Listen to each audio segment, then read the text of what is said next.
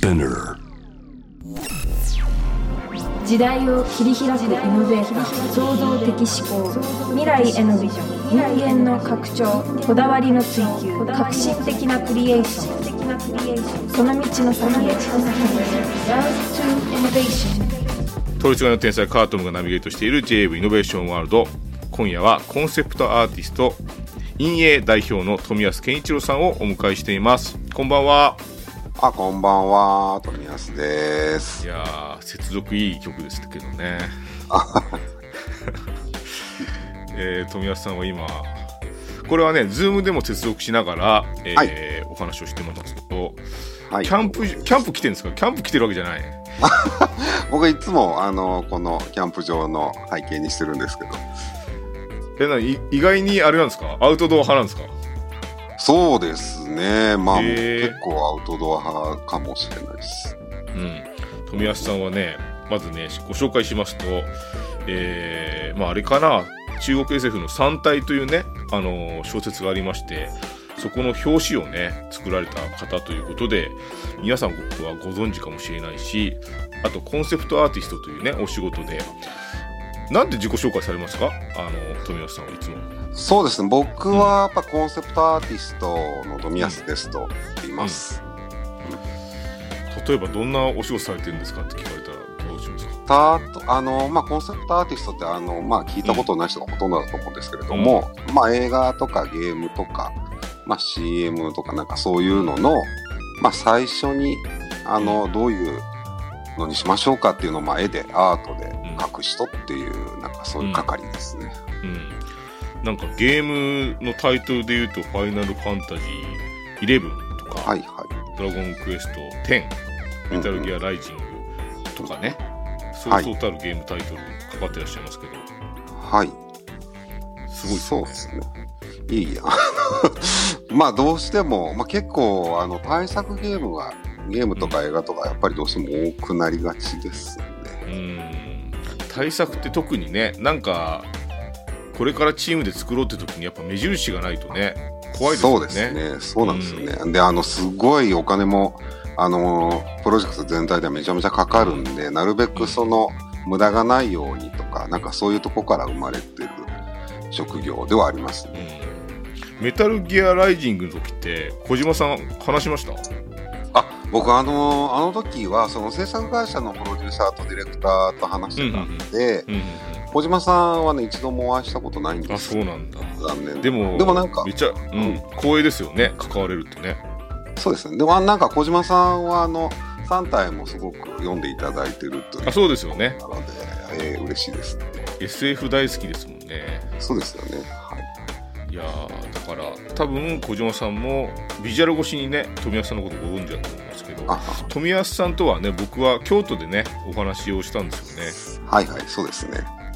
ソニーさんのなんかね SF っぽい展示でうん。あれ楽しかったですけどね。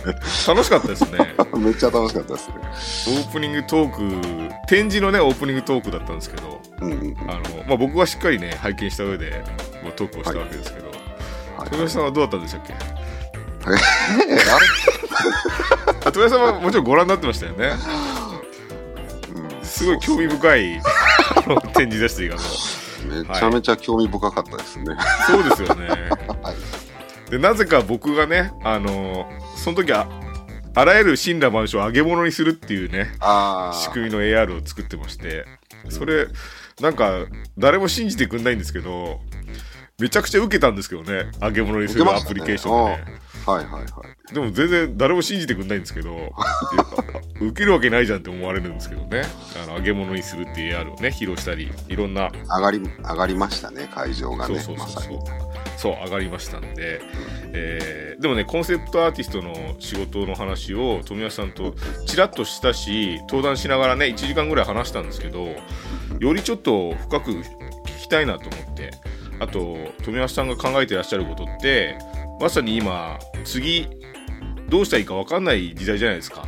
うん。富安さんみたいな考え方をいろんな人がそれぞれの立場からできるようになったらいいなと思ってちょっとじっくりお話伺いたくてお呼びいたしましたありがとうございます。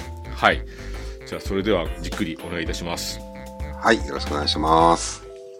通りすがりの天才、カートムがナビゲートしている J-WAVE Innovation World。ここからは、 Road to Innovation のコーナーでございます。えー、今夜はコンセプトアーティストの富安健一郎さんをお迎えしてね、いろんなお話。まずはですね、コンセプトアーティストというお仕事について伺っていきたいと思うんですけど、はい。富安さんがこのコンセプトアーティストというお仕事を最初にしたというのはどういうスタートになるんですか？あ、えーと、まず僕はあの、まあ、美術大学に通ってたんですけれども、まあ、そこから、あの、新卒でナムコ、現在は、バンダイナムコさんですね。はい。に、あの、まあ、デザイナーとして、プロダクトデザイナーとして入ったのが、うんまあ、その、まあ、最初の最初の最初って感じですかね。そのでもゲームメーカーでプロダクトデザイナーってことはなんかあれですか？筐体もんっていうことですか？そうですね。あの、まさに、あの、今あんまりゲームセンターにないんですけど、あの、うんなんかバイクのゲームとか車のゲームとかスキルのゲームとかあったじゃないですか。うんまさにああいうののデザインを、まあ1年間だけですけど、ややへえそれでもめちゃくちゃ面白そうな仕事ですねああ、もうこれ、本当僕、い本当いろんなデザインの仕事をしたんですけど、あんなに面白いデザイン、なんか考え方が面白いのは他にないんじゃないかなと思いますけどね。だってねコントローラーから作るってことですもんね。そうそうそうそう、あのめ、ちゃくちゃ面白いですよね。あのら、まあ今、うん。うんうん。今で言うと、なんか、ちょっと VR っぽい、そのなんか入力装置とか、なんかうんうんうん。その当時もいっぱい考えた思い出がありますね。そうですよね。そうああいう筐体型のゲームの作ってる人しか感じないなんか面白みってあるだろうなと思ってましたけどねうんうんだってコントローラーごと発明してるんですもんねそうですね。あの、なんで、こう口の中に入れて、こう、なんかベロで動かすコントローラーとか、ええあの、ろくろ型のコントローラーとか、その当時考えて提案してたんですけど、えなかなか受け受け入れていただけませんでしたね。ー、ろくろろくろ型のゲームでできることはろくろなんですかねそうそうそうそう。陶芸陶芸ゲーム陶芸ゲームとか。えー、でもそれないないですね世の中に陶芸ゲーム、うん、ないんですよ。なんか、そんなこといっぱい考えてましたね。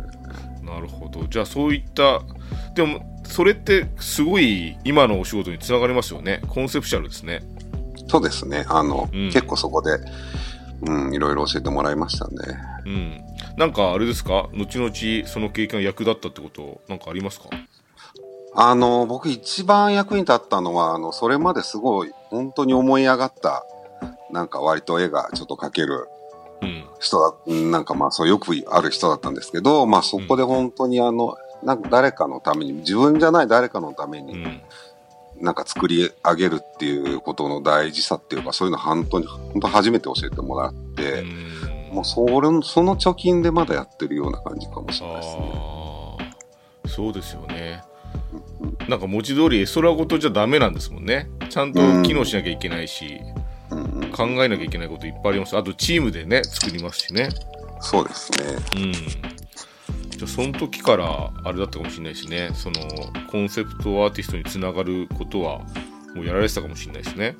そうですね。あのーまあ、絵は描いてましたし、あのまあ、提案はしてましたうね。んなんかあの富安さんのお仕事の話伺ってて先ほどのね、小説の話、えーあるいはゲームの話っていうのも聞きましたけどなんか中には都市開発とかはい。事業開発、プロダクト開発などもねあるようですけどもそそうやってなんか小説とかは原作あるしゲームもシリーズだったらなんか前作のなんかちょっとしたイメージはあると思うんですけど都市開発とかってあんまりヒントがないものってどうやって形にしていくんですか？うん、あの、なんか基本的には結構同じような考え方で、まあゲームも映画も、結局はあの、誰に何を届けてどうなってほしいのかっていうところになるんですよね。あの、コンセプトアートの前にまあコンセプトがあるんですけれども、うん。そこを考えていくと、絶対まあ、誰にどういうものを提供してどうなってほしいのかな、なるんですけれども、まあ都市開発とか、まあ都市開発ってもそんなにまだそんな数はやったことないですけども、ですとか、まあ事業計画とかって結局そこに尽きるので、そこをものすごくこう、理解を深めるっていうことから始まりますね、やっぱりね。なんかこの間富安さんがツイッターで上げてたのかななんか渋谷？なんか都市の奥に行けば行くほど未来になるみたいなのを書いてましたよね。うんうんうんはいはい。あれは何のコンセプトだったんですか？あ、あれはあの MSI さんっていうあうん。のパソコンのメーカーがあるんですけど、そこのパソコンをまあ使って、えっ、と、一個アートを作ってくれって話だったんですけれども、まあ、あの、普段やっぱりいる僕たちが遊んでるなんか渋谷とか新宿とか、ああいうところでなんか未来って本当はすごく明るくていいと思ってるんですけれども、うんうん。なんかまあ暗い雰囲気とかまあたまにあったりするじゃないですか。なんかそういうんじゃなくて本当に、なんかあの絵を見てみんながこうね未来にワクワクしてほしいなっていうコンセプトだったんですよね。いや、あれはね、僕、この放送で伝えようと思って撮っといたんですけど、はい。あれはすごいいいですね。あの、なんか SF 的な考えって、急な気がしてて、いろんな設定とかが、現実と地続きにああいう絵を描いてもらうと、なんかすごいわかるなと思うし、あとなんか SF イコールなんか暗くしとけみたいなのあるじゃないですか。ディストピアっぽくしとけみたいのがある中で、ああいう明るい、ちゃんと未来の明るく希望を持てるような絵を、富谷さん描いててさすがだなと思いましたね。すごい、すごい、なんかそういうことを言ってくれる川田さんがさすがだなと今思いましたけど。褒め合う、褒め合う中年。褒め合う年 いや、でも本当、本当そうですよ。あの、なんかうん、技術とかなんか、なんでしょうね。グラデーションを描ける人が一番すごいなと思ってて、うん。突飛な未来って多分、ね、いろんな人が考えてそれを描けると思うんですけど、現実とやっぱり地続きで、だんだん未来になってくる絵ってなかなか描けないと思いますよ。うん。ありがとうございます。そう、そうなんです。まさにあの、なんかちょっと未来のこととかを、まあ、ビジュアル化することをよくやってるんですけれども、うんそ、それって、今の生活から地続きじゃないと、こう、面白くもないし、うんなんか自分の未来と思えないんですよね。そこを結構大事にしてます、そう、なんかその話と、あの、三体の話なんですけど、うんうん。三体ってものすごいあの中国の歴史と結びつく話じゃないですか。はいはい。であれって多分国国によってあれ表紙違ってましたよね。うん。そうですね。はい。で富谷さんは日本の読者に向けたものを書いてらっしゃってあれって多分すごい国ごとになんか出るなと思ってうん、結構比較して見てたんですよ。はい。富谷さんって他の国の見ました？えーっと、まあ、見ましたけども、まあ、まあ、なんか似てる感じにはしたくないなっていう程度に収めとき、あんま意識しすぎるとよくないんで。そうですよね。いやでもなんか一番なんで続きが読みたくなるしあとなんか読んでてやっぱり繰り返し見たくなる表紙ですよね。あ、すごい。なんか褒めていただいて。まさに僕、あの、そう言って、そういう感想をうん思わずこう言ってしまうようにっていうコンセプトでもあったんですよね。あの、うん本当に表紙を見返してほし、見返して、え、これあの時のっていうふうに思ってほしくてうん書きました。いやだからすごいお話と寄り添ってるなと思ったしなんか富谷さんのお仕事の進め方がやっぱ僕大好きだったシドミードさんをやっぱ放出させるなっていうのがあってはいはい。シドミードやっぱお好きでしたよね？そうですね。もう僕は本当にあの中学校の頃に古本屋さんであのシドミードのうん本に出会ったんですけれども、まあそれが本当に宇宙で一番この絵がかっこいいと思ってしまって、うんうんうんでそれがなんかこう刻まれたんですよね、自分の中にでなんか特殊ですよね絵がね。はい。うんあれなんでやめちゃったんですか途中で そその話もでするんじゃないですかはい。はいはいはい。で、まあ、まあ、それでシドミードみたいになりたいなってずっと思っていて、で、まあ、シドミードが、まあ、多分初めてのコンセプトアーティストの人だったんですけれども、うんまあ、そうなるにはどうしたらいいのかなっていうので、まずは、シドミードもともとプロダクトデザイナーだったんで、うん僕もプロダクトデザインになってから、うんうんうんあの、コンセプトアーティストをやってるって感じです。あの人すごいですよね。もう亡くなりましたけどねこの間ね。なりましたけどね。勝手にあの、うちの会社の名誉顧問にしてますから。勝手に？それいいんですかそれ？いいんじゃないですかね。いやでも本当あの人があの仕事に気に気をつけてたこととかを確かに富安さんは受け継いでるように思いますけどね本当ですか？シナリオに全部書いてあるっていうねうん。考え方の人ですよね未来を描くときにねね。の一応ラジオの前の方のために説明するとブレードランナーとかねそういった SF のそれこそ煙がかかってネオンがあってみたいな世界観をね作った人ですよねうん。いやだからそっちに引っ張られがちだけど富安さんはちゃんと今描くべき未来を描いてるからすげえなと思うんですけどうん最近あれじゃないですかあ僕の界隈だけじゃなくてなんかメタバース話題じゃないですかああ、そうですね。うん。メタバースめいたお仕事って結構来ますか？メタバースメイトお仕事の相談は本当にもういいきなり増えましたよね、やっぱり。うんうんうんうんまあでももともとそのコンセプトアートって僕はまあ結構メタバース的なあまあそうですね感じがあるなってずっと思ってたので。そうですよね僕なんかメタバースってそうまさにそういう固有のなんだろうなコンセプチュアルな世界が多面的にあるものがイメージとしてあってああ、すごい。なんか僕と、僕もそうですよ。そうですよねなんかうん一つにまとめようという動きが今一方であるからはいはいちょっと違うなって思いますけどねうん。なんか僕はあのメタバースがマルチバースのことなんだろうなと思ってますね。いや僕ももうニアリーイコールでマルチバースをイメージするんですけど、うんうんうん。なんかね世間の動きがちょっと違うなってちょっと違和感はあるんですけどねなんかね、ちょっと 3D 空間みたいな流れになってますか、今。うん。うん。そうですね。3D 空間になんか思うことあります？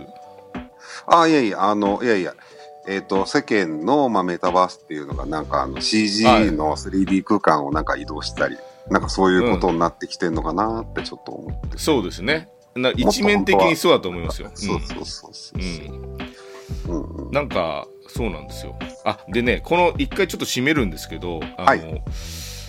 今日センスの話をね一方でしててみ水野学さんという方が後ほど来るんですけどあのコンセプトアーティストあの富安さんのような仕事をしたい人って、はい。に持ち合わせてほしいセンスってどんなものだと思いますか？そうですね。まあ、あの、絵が描けるっていうのは結構前提になっちゃうんですよね。うん。で、僕は、あの、本当に仕事やってると思うのは、コミュニケーションを楽しくできるセンスと、うん。あと何でも感動して、まあ面白がれるセンスっていうのはやっぱり必要なんだろうなと思います。確かにな。まあ結局あの、ね。ワクワクするものを提供するんで、うん。自分がうん。の中に感動がないと出せないんですよね。うん。ありがとうございます。ちょっとじゃあはい。一曲かけて、あのーちょっと未来の話をします。はい。えーコンセプトアーティストの富安さんをお迎えしていろいろ伺ってるわけですけども、えーそう今夜のですねラジオのテーマがあなたのコンセプトなんですけど、うん富安さんご自身のコンセプトはあるでしょうか？僕の、まあ、人生のコンセプトは毎日楽しく過ごすことですかね。まあ具体的にもうちょっと言うと、うんあの、うん。まあ、寝るときに、ああ、楽しかったな、今日は楽しかったな、まあ、明日も早く来ないかなって言えるようにするってことですかね。いいですね。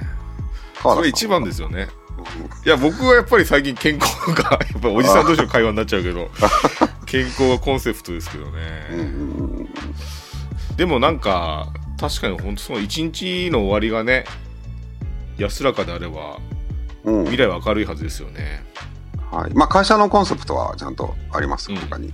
え会社のコンセプトなんて言ってるんです会社のコンセプト、まあ、陰影って本当コンセプトアートの、かはい、まあ、会社なんですけど、うんまあ、コンセプトアートって僕すごいまだ可能性が超いっぱいあると思ってるんで、うんコンセプトアートの価値の最大化っていうのが一番でっかいこのあのコンセプトですね。